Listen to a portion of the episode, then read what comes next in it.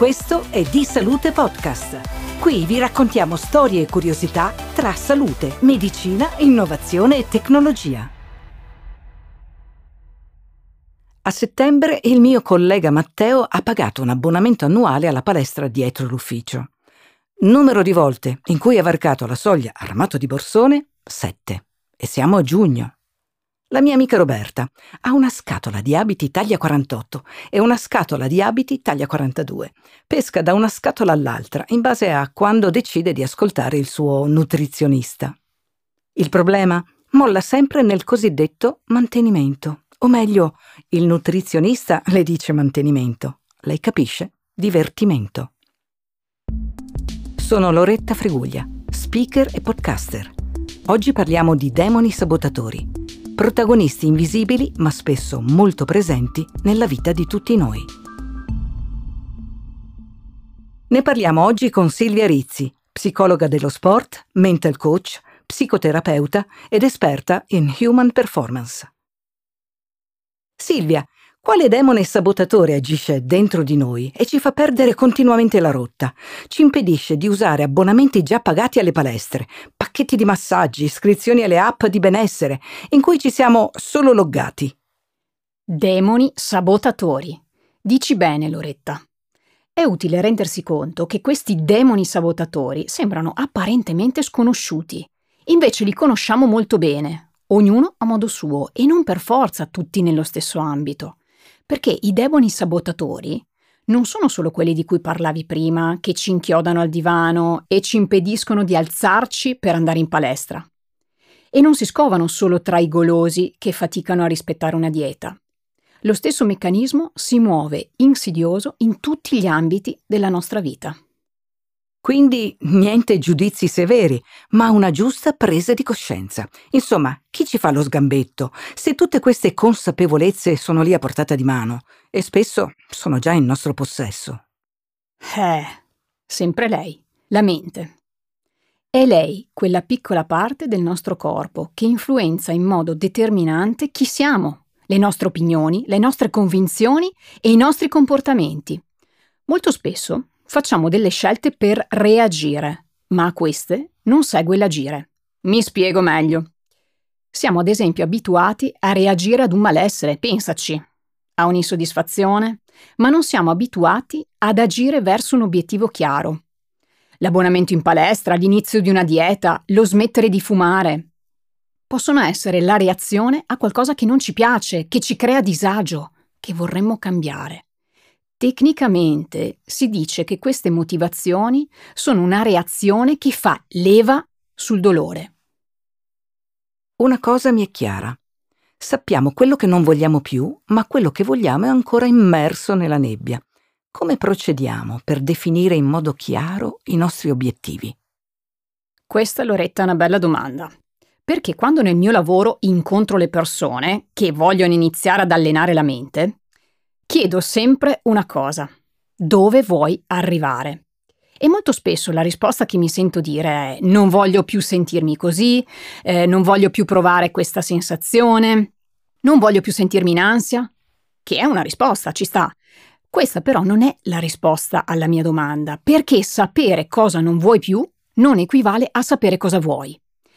È come salire su un taxi e dire al tassista portami via di qui Quel tassista, bravissimo, ti porterà di certo via di lì.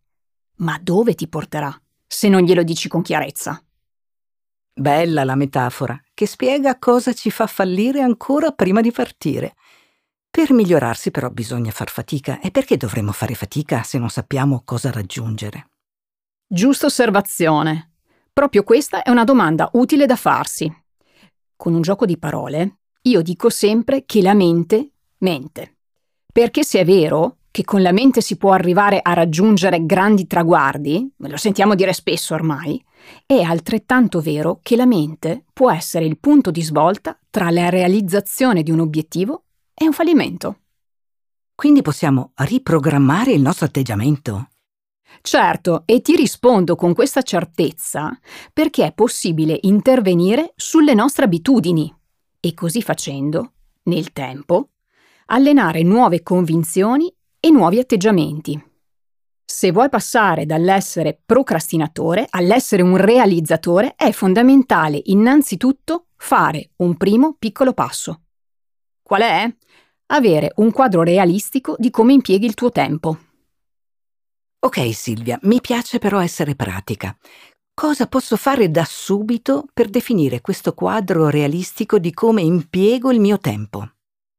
Da subito puoi prendere carta e penna e per una settimana fai un inventario di tutte le attività che svolgi ogni giorno, di quanto tempo ci dedichi e annota vicino ad ogni attività se questa attività è urgente o importante. E poi ricorda, se settiamo le nostre giornate in base ad un criterio di emergenza, di urgenza, avremmo sempre la sensazione di essere in affanno. Se invece cambiamo questo criterio, cambia anche la nostra modalità di pianificazione e se cambia questa abitudine, cambia anche il nostro stato d'animo. Si dice che ci saranno sempre più idee che tempo. Ecco perché è fondamentale scegliere con cura ciò su cui concentrare la nostra attenzione.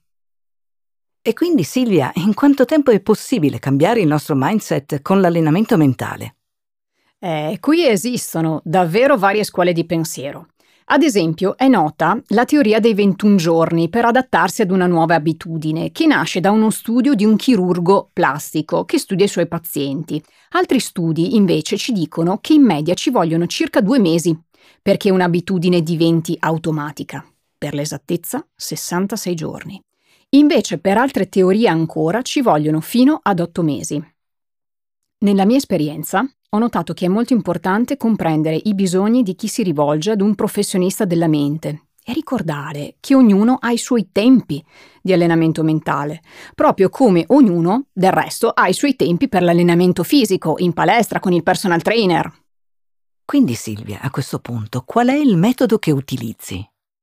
Ho chiamato il mio metodo di lavoro allenamente ed è il frutto di anni di formazione, esperienza e anche costante aggiornamento nell'ambito della psicologia, del coaching, del problem solving strategico e molto altro, che mi hanno portato a questo metodo. Ma più importante di tutto è dirti che per me ogni individuo è unico e affronta sfide diverse, che non riguardano solo l'ambito sportivo e delle human performance, ma anche la crescita personale, la salute e il benessere. Il mio obiettivo è trovare una strada per allenare la mente e non il lamento delle persone che si rivolgono a me, cioè dare strumenti a queste persone per raggiungere il proprio benessere mentale ed emotivo e sviluppare processi di pensiero più efficaci. Ci fai un esempio di quali tecniche utilizzi per l'allenamento mentale?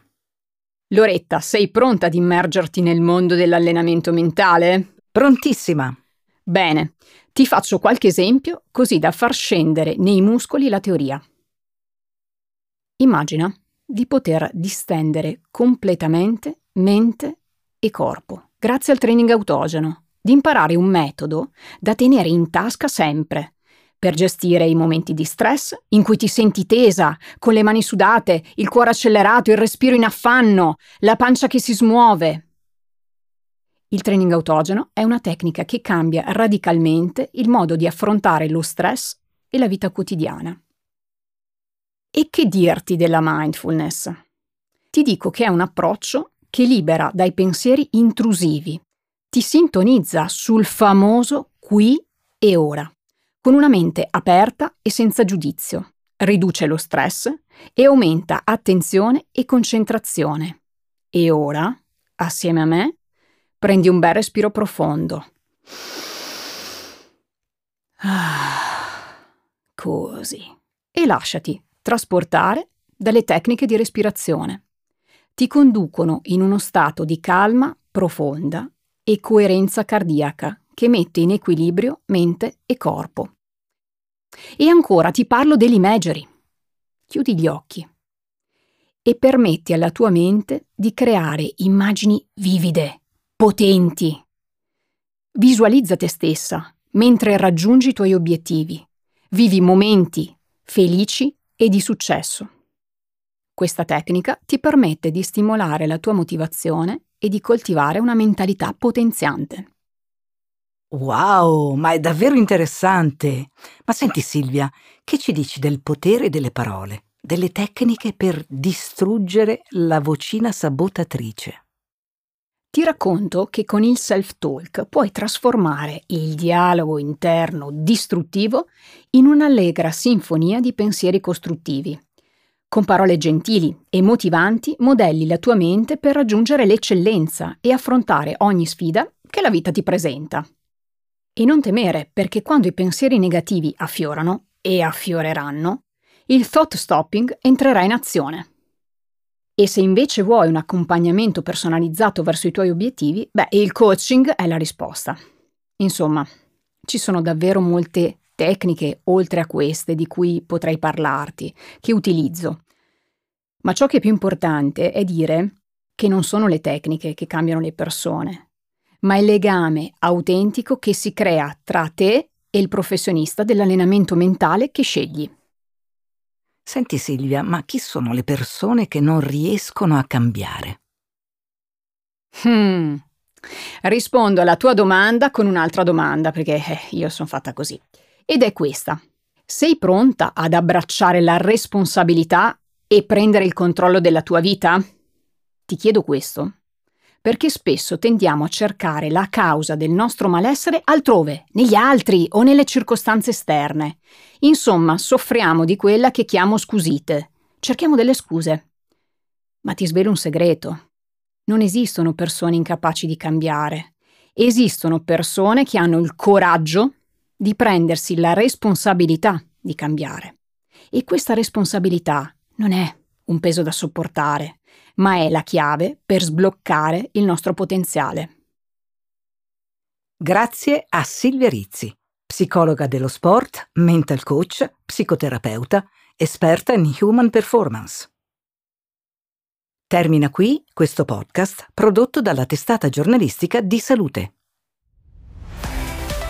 Vi è piaciuto questo podcast? Continuate a seguire le nostre storie su disalute.it sui nostri social e sulle principali piattaforme.